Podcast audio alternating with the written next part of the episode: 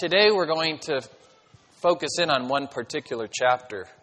It's such an important and pivotal chapter in the flow of redemptive history. We're going to look at what God calls a man after his own heart. And when God labels somebody a man after his own heart, we ought to pay close attention. We ought to pay close attention. Last week we saw a man after a man's own heart. Really, Saul was a man after Saul's own heart. And we could really put ourselves in that category. That is God's judgment on humanity. This is our problem is we care too much about ourselves and our own agenda and our own theories and our own philosophies and our own comfort, our own happiness. And you would think with all that care about yourself, we would be happy, satisfied people. But we find the opposite is true. It's completely counterintuitive. The more we focus on self, the more miserable we become. And yet, we think the solution is we need a more focus on self. What's the old definition of crazy? Doing the same thing over and over and expecting different results. And we go to God's Word, and God says, No, the solution to your problems is to die to yourself, to put others before yourself, to consider others more important than yourself. And you're like, Well, how's this going to fix my, my problem? Because we don't understand that all this focus on self is the problem. It's not the means to the solution, it's causing the problem. And so last week we looked at three marks of a self absorbed leader. Saul had a lack of submission to authority, especially God's authority, God's word. We saw that Saul had a lack of love for others, especially subordinates, the people he was called to lead, to serve. He took advantage of those people to exalt himself. He saw them only as a means to an end, as leverage towards exalting himself. And he didn't recognize when some of his commands and choices were hurting the people that he was supposed to lead and serve. Thirdly, we saw a lack of humility or sorrow for sin. When he was finally confronted in his sin, there was no godly sorrow, no brokenness. There was maybe sorry he got caught, or sorry he was going to lose the throne. But his ultimate concern, he begged the prophet Samuel, please return with me and really prop me up in front of the eyes of the people because at the end of the day, Saul cared more about what people thought of him than what God thought about him. Today, we want to see the contrast. We want to see the opposite. We want to see a man after God's own heart and learn from this and evaluate our lives and, and see where we need to repent from being like Saul and start acting more like David. So let me begin reading 1 Samuel 16. We'll get halfway through the chapter, but it's a it's an interesting story, fascinating story. So let me just read it to you as story. Now the Lord said to Samuel, How long will you grieve over Saul, since I have rejected him from being king over Israel? Fill your horn with oil and go. I will send you to Jesse the Bethlehemite, for I have selected a king for myself among his sons. But Samuel said, how, how can I go? When Saul hears of it, he will kill me. And the Lord said, Take a heifer with you and say, I have come to sacrifice to the Lord. You, you shall invite Jesse to the sacrifice, and I will show you what you shall do, and you shall anoint for me the one who I designate to you. So Samuel did what the Lord said, and came to Bethlehem. And the elders of the city came trembling to meet him and said, Do you come in peace? He said, In peace I have come to sacrifice to the Lord. Consecrate yourselves and come with me to the sacrifice. He also consecrated Jesse and his sons and invited them to the sacrifice. So here's the scene. God has made it clear to Samuel that he has stripped Saul from the throne. And Samuel's grieving, grieving over Saul's disobedience. Anytime we see somebody steeped in sin and disobedience, we think that this time they'll get it. This, th- this has got to be the time when they repent and they wake up and have their aha moment and grieve over their sins. And Saul did not have that aha moment. He didn't have that prodigal son moment where he came to his senses in the pigsty. And so it grieved Samuel to see a, a man stuck in his own sin. It also grieved him because Saul was the representative of God for the nation Israel to all the other nations, and to have a man like this as your leader grieved Samuel.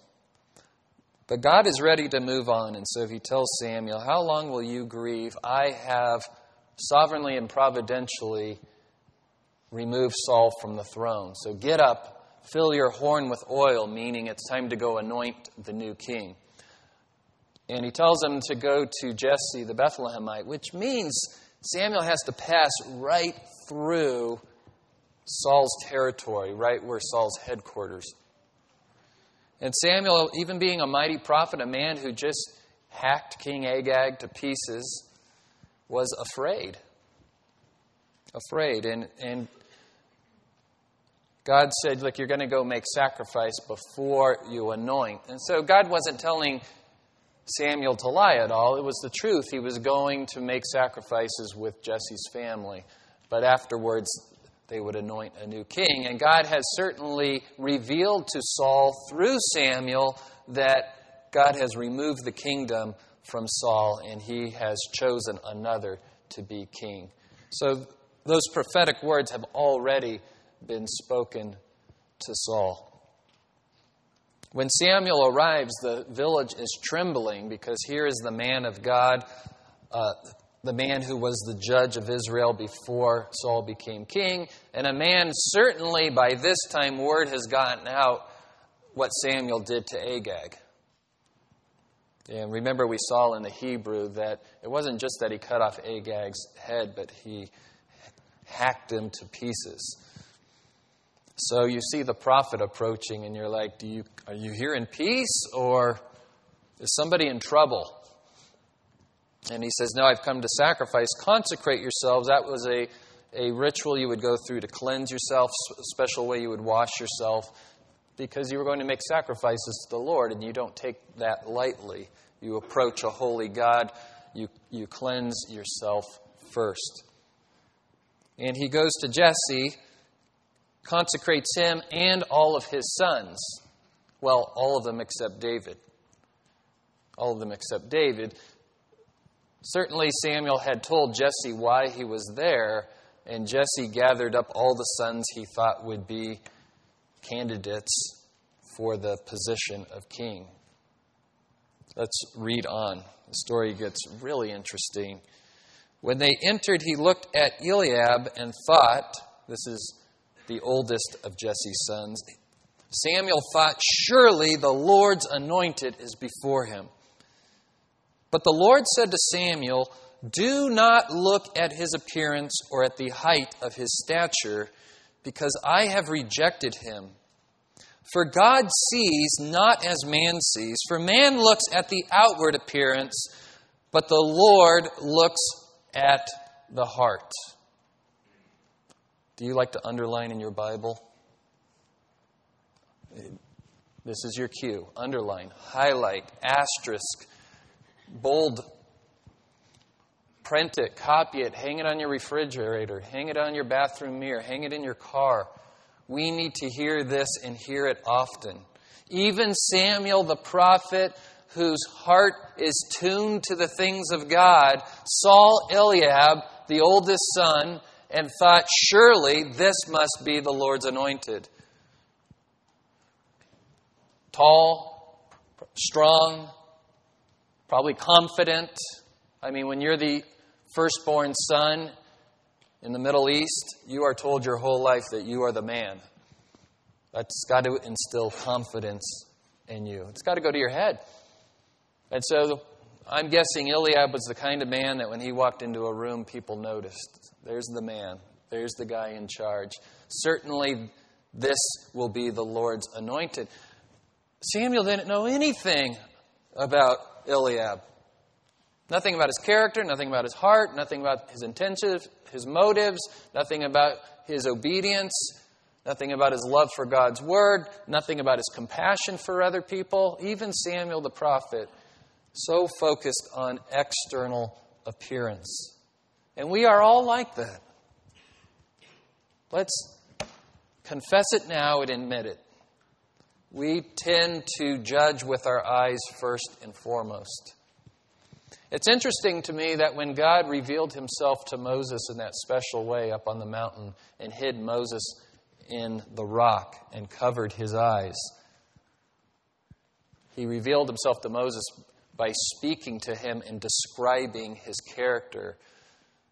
I'm God who is slow to anger, abounding in mercy and steadfast love. And yet I will not I will not allow the iniquity of of people to go unjudged or unpunished. So he reveals who he is to us by his character and his deeds, not by outward appearance. Now, we know that outward appearances are important to this extent that you never get a second chance to make a first impression. So we keep our church nice so when people come in, they don't immediately turn around and leave and say, These people are slobs. They obviously don't care much about what they're doing. And yet, if we put too much emphasis on external, we would never have time to work on the internal.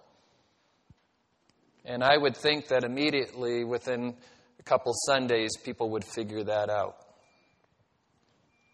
And if they're superficial, then they'll feel comfortable here.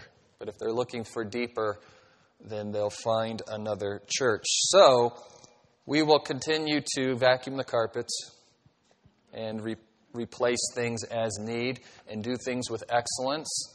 I'll wear a tie and make sure I shower and comb my hair. And please do the same.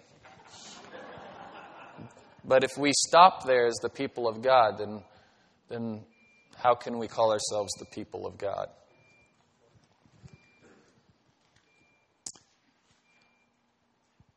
Man looks at the outward appearance, but God looks at the heart. So, what happens after Eliab? Then Jesse called Abinadab and made him pass before Samuel. And he said, The Lord has not chosen this one either. Next, Jesse made Shammah pass by. And he said, The Lord has not chosen this one either. Thus, Jesse made seven of his sons pass before Samuel. But Samuel said to Jesse, The Lord has not chosen these. And Samuel said to Jesse, Are these all the children? And even David's own father, thanks, Dad well, there remains yet the youngest, and behold, he's out tending the sheep. Behold. So he's, he's, he's in eye view. Well, there he is. Not much to look at. Samuel said to Jesse, Send and bring him, for we will not sit down until he comes here. I was watching a video. In fact, I showed a, a, video from Ravi Zacharias. I don't know if you're familiar with his ministries. Great Christian apologist from India. Um, we were watching the video with the Heritage Oak, Heritage Oak School kids Friday in their apologetics class, and he was talking about um, uh, living in a world of relativism. But at one point during the Q and A, he was asked, "What was your relationship like with your father?" From your biography, I hear you were suicidal at age 18? And he said, Yes, I was the youngest of five, and my father had absolutely no respect for me. My other four siblings he had great respect for them. They went on to become medical doctors and, and whatever, but he just always thought I would amount to nothing. And he abused him verbally and physically. He said the beatings were so bad that if his mom hadn't intervened, he's sure he would have suffered permanent damage. And in an honor shame culture, the father thought the best way to shape my son up is to shame him into growing. You know, suck it up, man up, that, these kinds of things. And eventually, uh, the Lord found Ravi. He came to the Lord and he's become this great apologist. The people he has shared Christ with, you would not believe. And most of the time, he can't tell you the names of the people because it's presidents of, of countries and, and diplomats. And um, he's often asked to come and speak to these people. They directly say, I want you to come and speak because he's an Easterner with a message that they associate with the West. And he says at his graduation, his dad had come to the Lord, and finally his dad was proud of him. And he said, I was getting my first doctorate. and I'm like, and you have to number your doctorates. Um, and there his dad had thought this son will never amount to anything. And once his dad became a Christian, realized that God has done more than he could ever think to even ask through his son. And he's a very unassuming figure when you look at Ravi Zacharias, but he has amazing love for God and a gift for articulating God's truth and answering any, any question any skeptic might have. And so I was thinking of that as studying this, this passage. Don't judge a book by its cover. God looks at the heart, man looks at the outward appearance.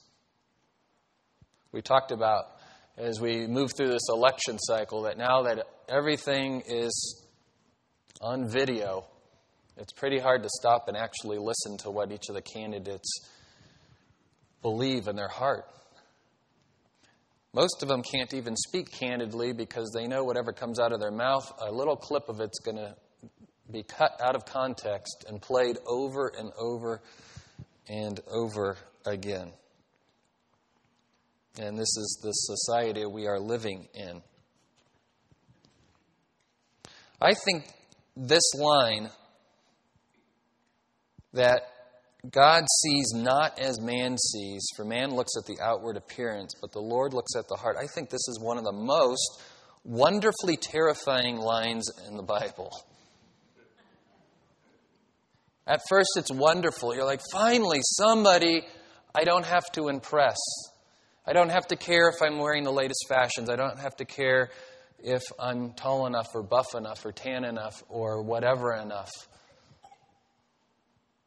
I'm so glad that this God looks on the inner man and not the outer man. And then I stopped in my tracks and reminded, oh no,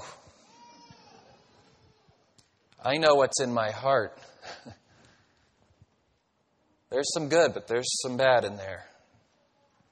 Where we say, How would you like it if the thoughts and intentions of your heart were on a big screen TV above your head everywhere you went? You know, children have no filter, they just blah. You know, we, we might say embarrassing things one day, one of our children in line at the grocery store saw a African American mom, and she said, oh, "Mama, look at that baby. She's so brown and beautiful." And uh, you know, you're like, "Want to get away?" but she she meant it honestly, and the the mother was actually very understanding and, and, and really encouraged. And Jennifer said, Yes, she is a beautiful baby, isn't, isn't she? But we also know that sometimes our kids say things uh, inappropriate. They don't know it's inappropriate, they just don't have that filter. We've also been noticing that when you get to the other end of life, the filter falls off too. Not as cute, though, because you ought to know better.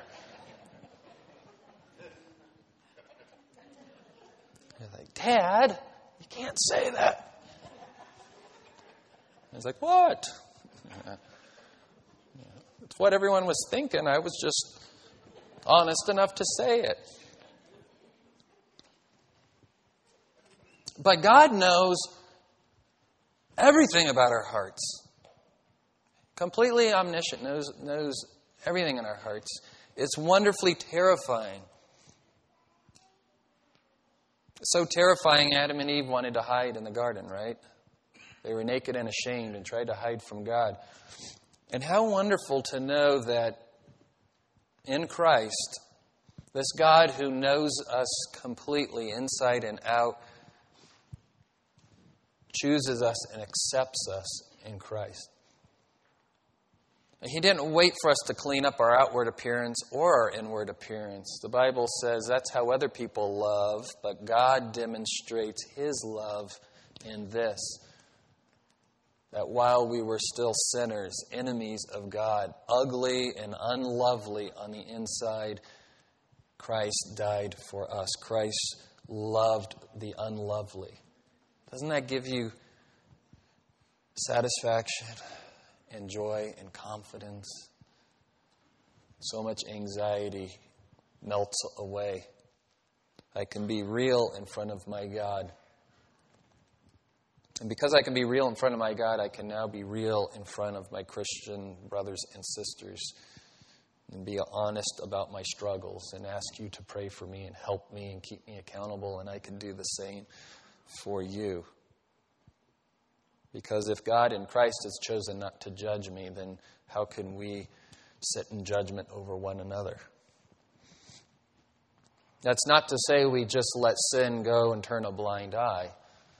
It means we're, we're honest about our sins and we put them in their proper place. That first and foremost, our sins are a sin against a holy God. And if anyone has the right to judge me, it's him, but instead of judgment and condemnation, I receive grace and mercy and justification through faith in Christ. If you don't have this peace this morning, why would you leave here without that? This is the answer to all that troubles you. Lay bare before the cross and receive God's acceptance through faith in Jesus Christ.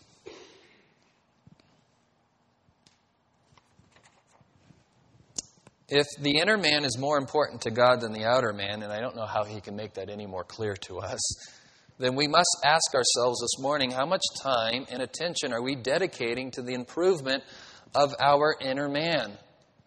How much time and attention and money and resources are we dedicating to the improvement of our inner man? You are a beautiful group of people. I am quite convinced you spent plenty of time, resources, and money on your outer man this morning. And I appreciate you for that. You look great. But as human beings and Americans of all people, we know how much of our time can get swallowed up in, in vanity, outward appearance.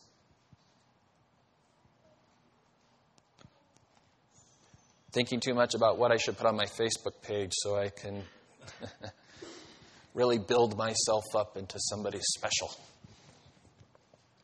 But who are we when nobody's looking? Who are we in those quiet moments when only God is observing? Who are we when we don't know others are observing? Spend your time improving the inner man, not to earn God's favor or his salvation. We've already uh, been given that gift. But in our sanctification, we should be spending our time working on the inner man. That's what God cares about. The outer man is passing away, they're temporary bodies. Trying to keep ourselves beautiful on the outside is a losing proposition. You can't fight gravity.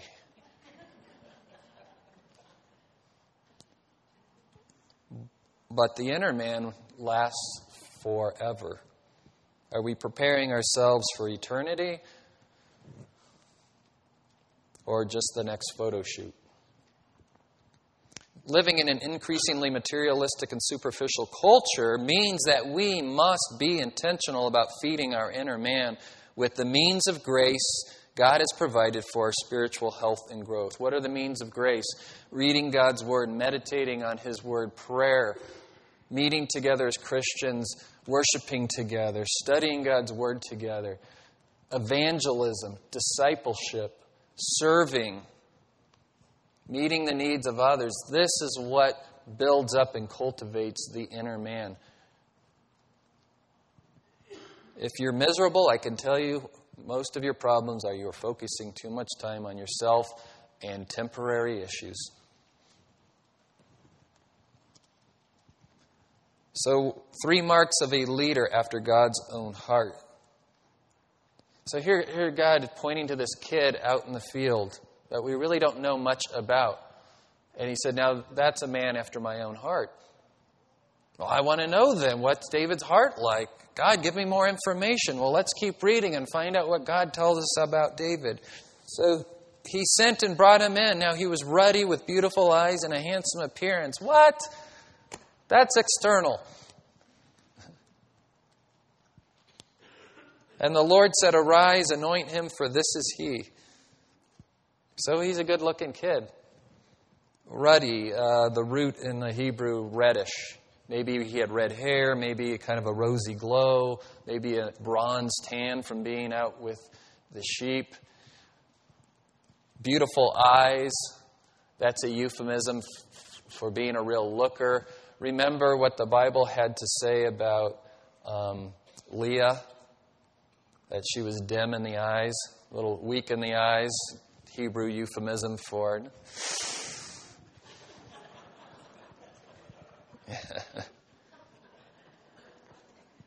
so he's a good looking kid, but not such that anybody thought he would be the Lord's anointed. I don't know, maybe we would say he was cute. There's a cute kid. Would you follow him into battle? no. In fact, when he said, I'll fight Goliath, everybody was dumbfounded, and that's ridiculous. So I would really love to know more about David's heart because I want to know what a man after God's own heart is like. And I need to know the pattern of his life. I need lots of information about David's life. I can't really know what's in your heart until I see the pattern of your life, until I see fruits of the Spirit, fruits of repentance. And even then, I can't say exactly what's in your heart. Be on guard against that, beloved saying, I know what's in their heart. There's nothing worse than having somebody judge your heart and having them judge it wrong. That kind of injustice is probably one of the most terrible feelings I've ever experienced. Now, if you judge my heart and you get it right, that doesn't feel good either, but at least it's true. But when somebody says, I know why you did that, and, and you really had good intentions, eh, that hurts. Paul even says, I don't even judge my own intentions. I'm waiting for God to tell me at the judgment seat. Remember, believers will stand before a judgment seat. The first judgment seat, we already know we're justified. We're in heaven. But there's a second judgment seat where all of our deeds and words are judged, and there's rewards. There's rewards. And what we do here matters in the time we are given. I don't know what those rewards are, but we can trust God that He gives good gifts. Well, fortunately, we get a lot of narrative about David and his life, and we'll spend the next few weeks looking at David's life. But even more importantly, if you really want to know what's in David's heart, read the Psalms.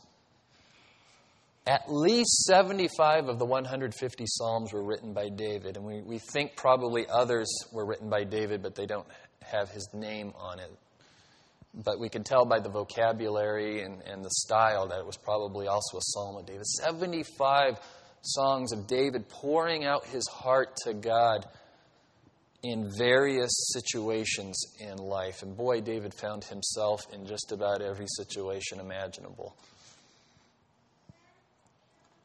What's the first mark then of a leader after God's own heart? The first the most important mark is a high view of God, Scripture, and obedience to authority. A high view of God, Scripture, and obedience. They're a package deal. They're not three marks, they're one mark. You see someone struggling to obey God's word and doesn't want to obey God's word or haphazardly treats God's word, I'll tell you they have a low view of God and a low view of His word. This high view, low view language comes from the reformers, and I, I, I really like this language. A high view of God. We ought to have a high view of God, a high view of Scripture, and a high view of obedience to God's Word. And if you have those things, you will end up having what we call a low view of man instead of a high view of man.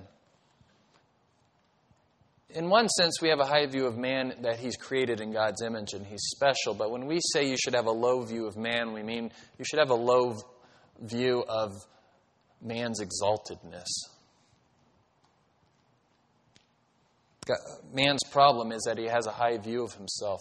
And that he has a very low view of sin. And you're saying, shouldn't I have a low view of sin? Sin is bad. By a low view of sin, we mean some people treat sin as no big deal, as a mistake, an oops.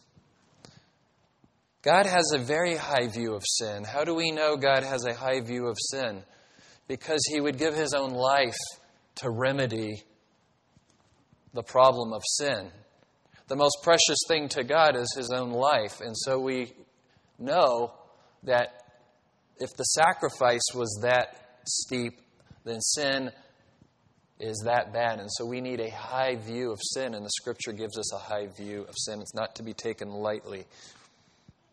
Listen to what David writes about God. Let's take a sampling from the Psalm. Psalm 8 O Lord, our Lord, how majestic is your name in all the earth, who have displayed your splendor above the heavens. Just one of the openings uh, to one of his psalms. A high view of God. How majestic is your name in all the earth. We saw in Saul that Saul wanted to make his name great in all the earth. Remember, he said, Nobody eats today until I have been avenged of my enemies.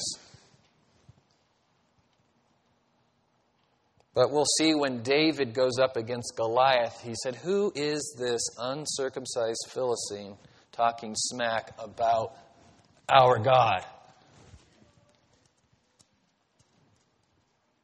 Didn't care that he was 10 feet tall. God won't allow this to happen. God's name and His majesty and His glory is the most important thing. And listen to David's view of God's Word. He had a high view of God's Word. In fact, Psalm 119, he penned a poem dedicated to exalting the Word of God. He took every letter of the Hebrew alphabet and wrote eight lines, each beginning with that letter. So you have 24 letters in the Hebrew alphabet times eight. It's a long psalm, right?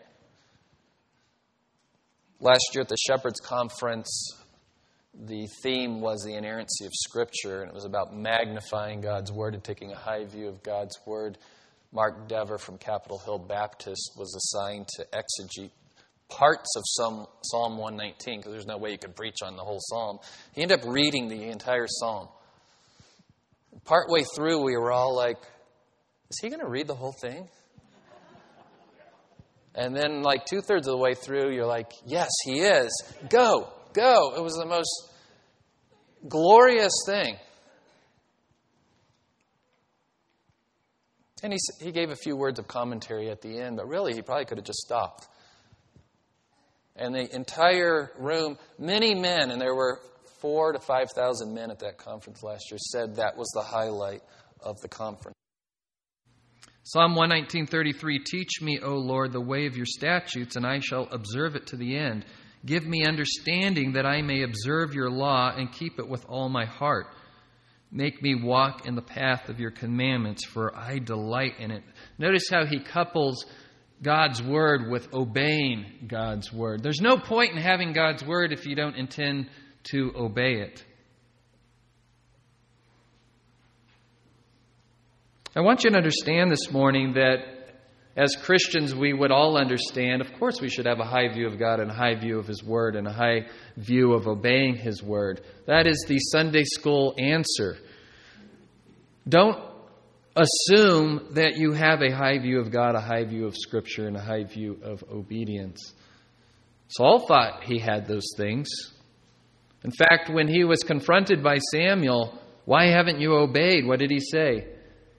I did. Then what is the bleating of sheep I hear in my ears?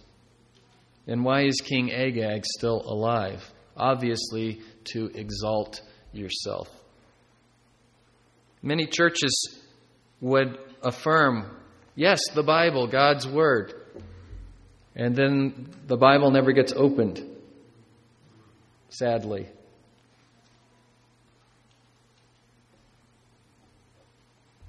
So it's not natural for us to have a high view of God and a high view of His Word. Our fallen nature is against these ideas. We need to know that about ourselves and take steps to counteract that. Don't assume this is your default position.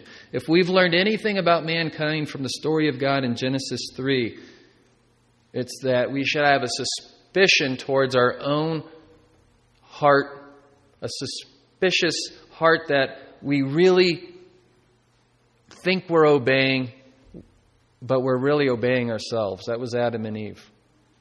Did God really say you would die? If you eat from the tree of the knowledge of good and evil, you will be like gods. And we've carried that with us.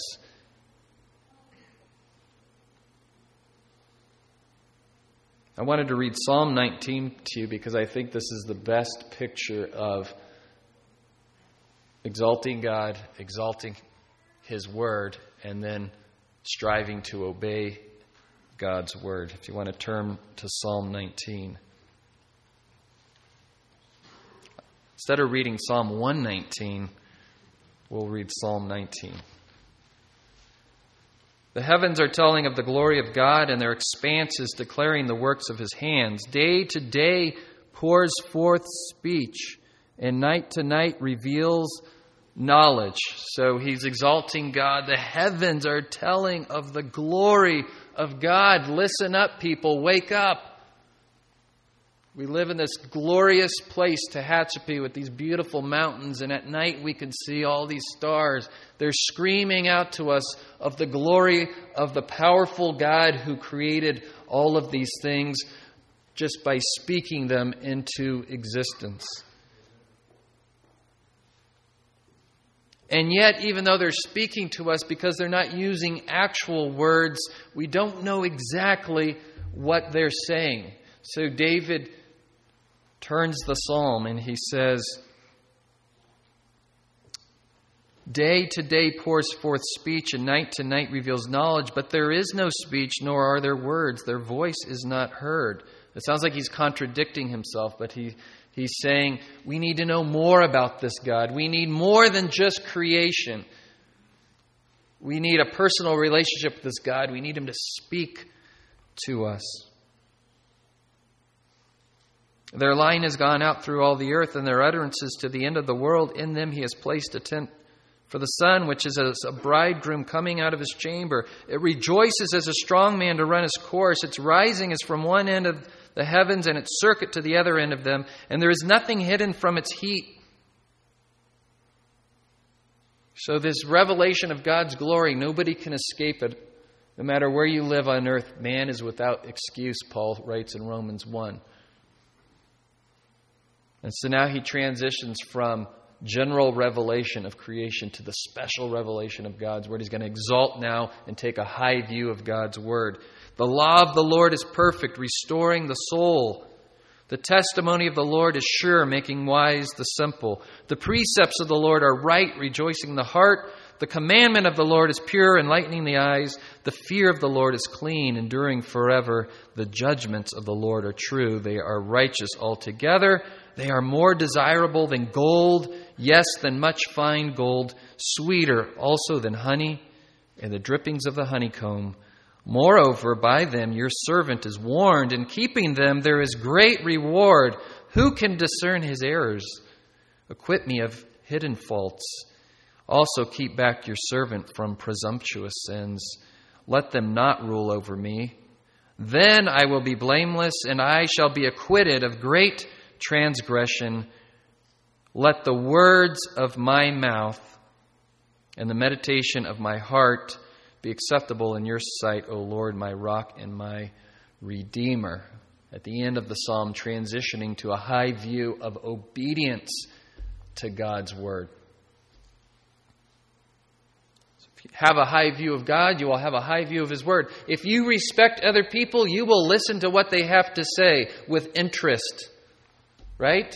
You can't say, I respect you, and then ignore what people have to say.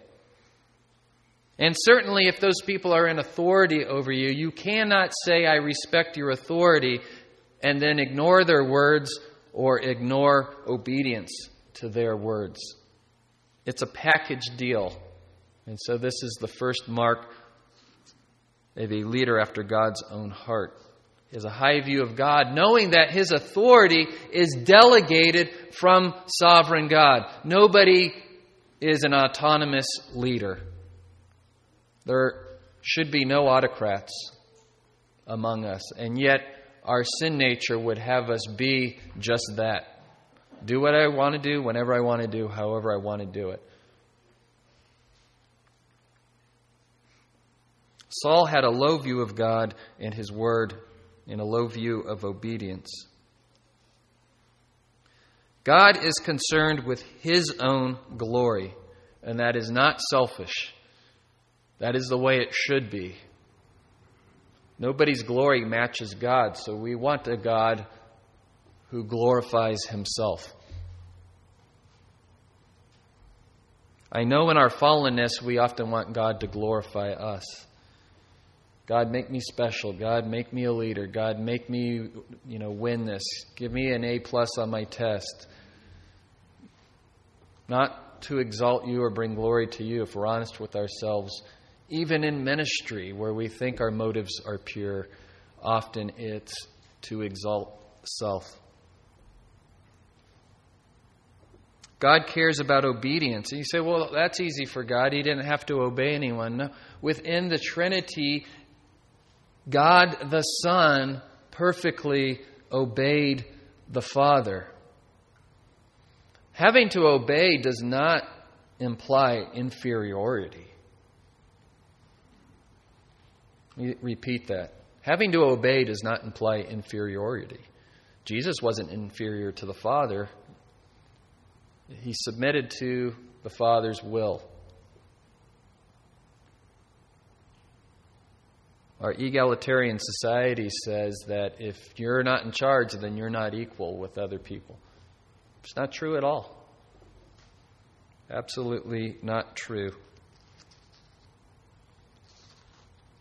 At this point, I need to take a little excursus because we're going to read what many people find to be a very troubling passage, and I don't want to send you home confused.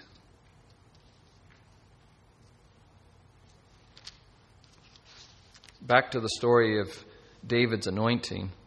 So he sent and brought him in. Now he was ruddy with beautiful eyes and a handsome appearance. And the Lord said, Arise, anoint him, for this is he. Then Samuel took the horn of oil and anointed him in the midst of his brothers. And the Spirit of the Lord came mightily upon David from that day forward. And Samuel arose and went to Ramah. Now the Spirit of the Lord departed from Saul, and an evil spirit from the Lord terrorized him. It's a very troubling passage. Very troubling if we don't explore it more deeply. We get all caught up in God sending an evil spirit to terrorize Saul. The word evil in the, in the Hebrew can also mean um, bad, distressing. It has a very wide semantic range. Evil will work in the sense that you don't want this spirit.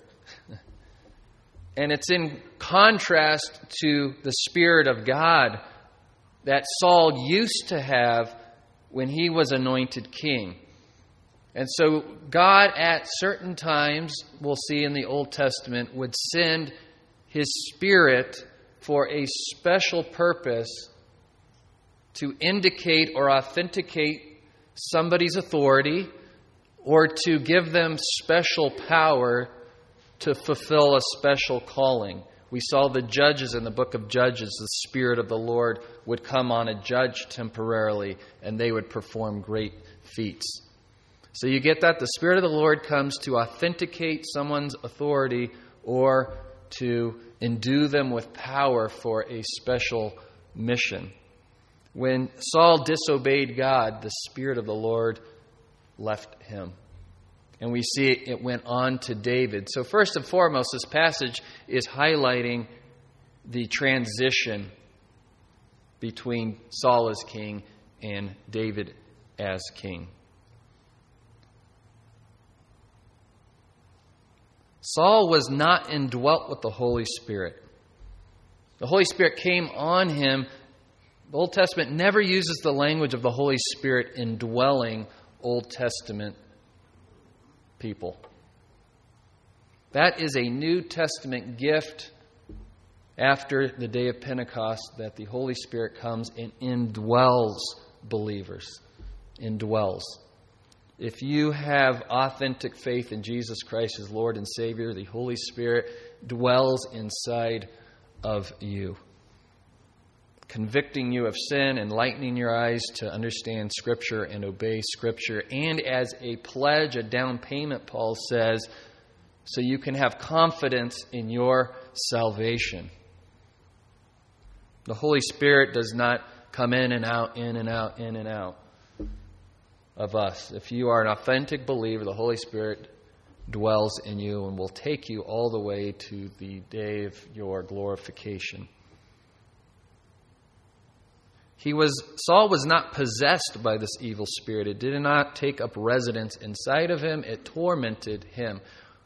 Do we see people in the Bible indwelt by evil spirits? Yes, there was demon possession. We saw a lot of it when in the Gospels when Jesus was here and he cast out demons from many people and the apostles cast out demons from many people, but never do we see the apostles or Jesus casting a demon out of a New Testament believer indwelt with the Holy Spirit. This passage is descriptive and not prescriptive. Never ever formulate a major doctrine from one story or one passage from the Bible. Scripture clarifies Scripture. And we always use more clear and more direct Scriptures to clarify less clear, indirect Scriptures. So no one ought to read this passage and go home and, and if you're struggling with something, saying, God must have sent an evil spirit to terrorize me. I don't want anyone going home being afraid to be in their own home. Be afraid if you're in sin against God. Repent of it, turn from it, receive His forgiveness, put off the old man, put on the new. These are things that the New Testament instructs us to do. I was excited to take the church to go see the war room with one caveat. You do not need to replicate the scene where she is casting Satan out of her home. Satan is not omnipresent, he can't be everywhere at once. These people said they were Christians. What I will agree with is that inasmuch as much as we disobey God and give into the flesh, we are giving into Satan's plan for the world. And so, in that sense, we are allowing Satan to have influence over our lives when we disobey Scripture and when we adopt the ways of the world. That was certainly a very powerful and dramatic scene but you go down that path and you will find yourself in fear every night of, well, how do I know he's not here? And how do I know he's gone? And how do I know he's not hiding? And how do I know he's not pretending to be somebody good because he is a deceiver. And pretty soon Satan becomes sovereign over your life instead of God. God is sovereign. Satan can't do a single thing without God's permission. The devil is God's devil, the reformers said.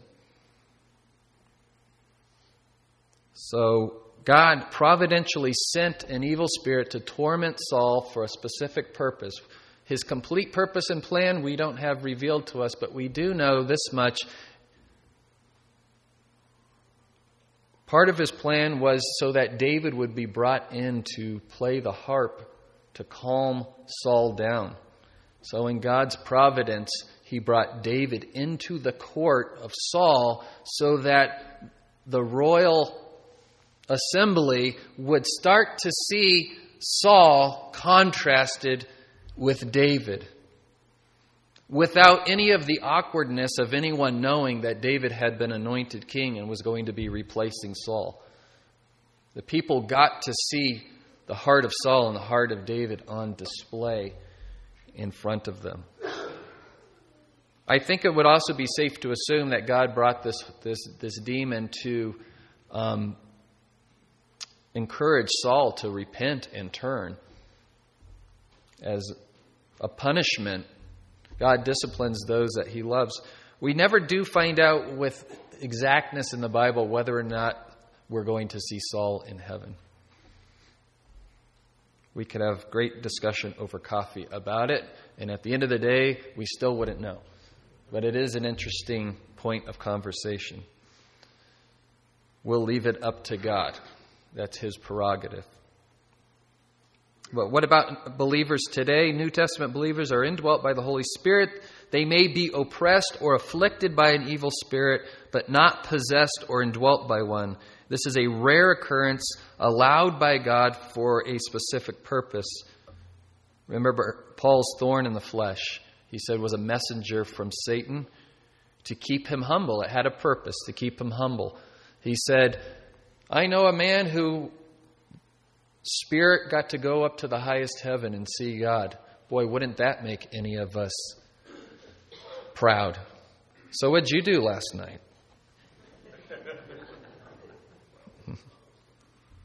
I can top that story, right? So God brought a messenger from Satan, a thorn in the flesh. Paul prayed three times for it to be removed. God said, My grace is sufficient. Paul understood it was to keep him humble. He realized he had a pride problem. The New Testament epistles never teach us, never. I can put that in all caps. Rarely can I say always or never. But I can say with confidence that the epistles never teach us that the process of sanctification for New Testament believers includes the search for hidden demons or the binding or casting out of demons. Yes, we may come across an unbeliever who is being indwelt by a demon. And the way we would attempt to cast that out is to not bind or rebuke, but to tell the person, not the demon. We don't speak to demons. We would say, Put your faith in the Lord Jesus Christ, turn from sin, and receive the Holy Spirit. Be saved. And when the Holy Spirit regenerates them, the demon will flee because the, de- the Holy Spirit will not share a house with unclean demons. Instead, we are instructed to take every thought captive for Christ as believers, put off the old man and putting on the new man in Christ Jesus. These are the instructions given the church for sanctification. The other two marks here mark number two of a leader after God's own heart is a sacrificial love for subordinates, sacrificial love for others and for subordinates. The very people you're called to lead, you should have sacrificial love for them. David risked his own life to protect his sheep. That's where he got his training. He, he started with sheep, and the Bible tells us that sheep, that's a great training ground for leading people. That's very humbling for us. We're, we all, like sheep, have gone astray. God has to lead us to the, the still waters because we want the drama. He has to lead us to the green pastures because we'll eat the poisonous weeds if left to our own devices.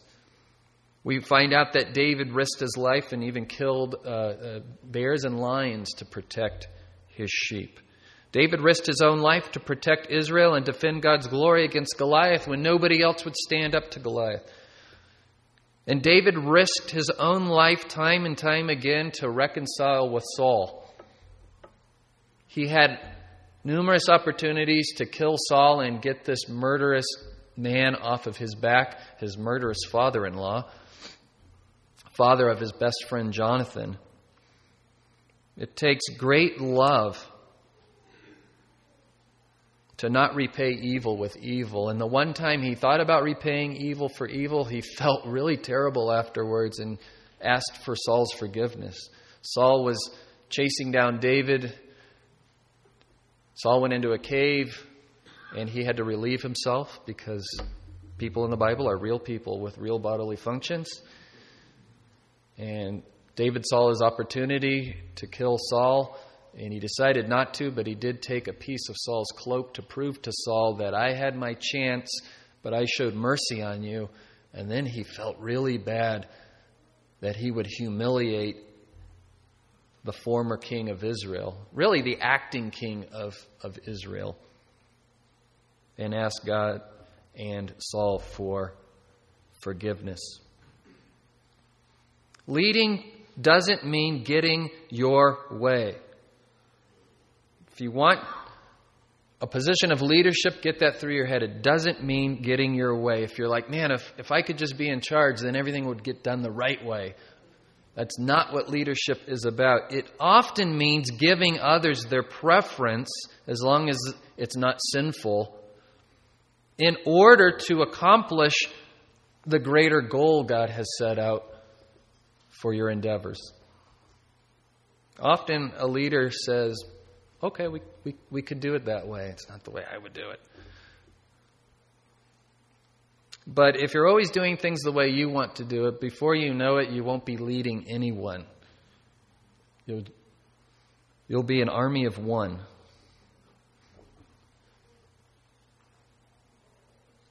And often in the position of leadership, you are an easy target for criticism.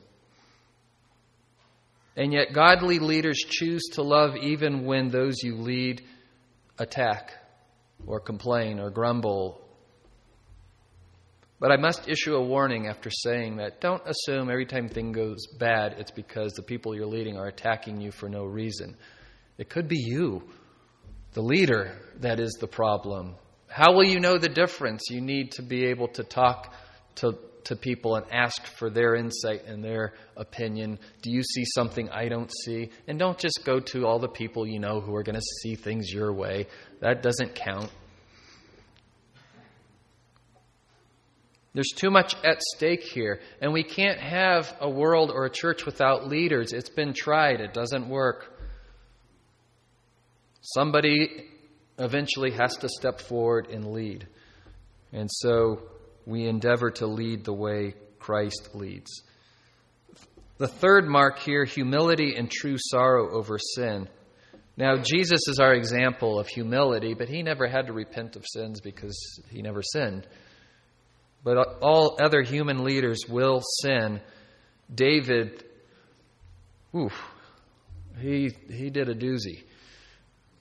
And we'll, we'll read about that in a couple weeks. But how did he respond when he was confronted in sin? You can read Psalm 51 and Psalm 32. Be gracious to me, O God, this is Psalm 51. According to your loving kindness, according to the greatness of your compassion, blot out my transgressions, wash me thoroughly from my iniquity, and cleanse me from my sin. For I know my transgressions, and my sin is ever before me. So he doesn't just push it aside. Against you, you only have I sinned and done what is evil in your sight. First and foremost, all of our sins are against God. Only He is holy. So that you are justified when you speak and blameless when you judge, meaning I can't go before God and He judge me and say, No, I think you're wrong on this one, God. His judgments are perfect. Read Philippians 2 this week. Meditate on Philippians 2 and, and look at how Christ humbled himself all the way to the cross. Meditate on Philippians 2. So these are the three traits of a leader after God's own heart a high view of God, Scripture, and obedience to Scripture, a love, a sacrificial love for others, and a humble heart that is quick to acknowledge sin. Notice none of these marks describe anything external. And to drive this point home, I want to close with this. There's only one physical description of Jesus in the Bible, not including what he looked like on the cross when he was bleeding and but one true physical description of Jesus. I know we see people painting portraits of Jesus, and sometimes he's got brown eyes, and sometimes he's got blue eyes, and sometimes he's white, and sometimes he's black, or every other shade of brown you could think of long hair, short hair, wavy hair. We don't know. And in fact, maybe the Ten Commandments tells us we shouldn't be painting pictures of, of Jesus. So, what is that passage that does describe his physical appearance? It's actually in the Old Testament from the prophet Isaiah, Isaiah 53. And it reads this For he grew up before him like a tender shoot and like a root out of parched ground. He has no stately form or majesty that we should look upon him, nor appearance that we should be attracted to him. He was despised and forsaken by men, a man of sorrows and acquainted with grief, and like one from whom men hide their face. He was despised, and we did not esteem him. The King of Kings, Lord of Lords, humble externally, not much to look at, but everything that counts and matters to God in his heart. This is the people God wants us to be. Let's, let's pray. Father, God, make us like this. May we care less about our external appearance. Make our hearts into a heart like Jesus. We want to be known as people after God's own heart. Do this by the power of your Holy Spirit and the power of your word. In Jesus' name we pray. Amen. Hey, happy Thanksgiving to all of you, and I'll see you next Sunday.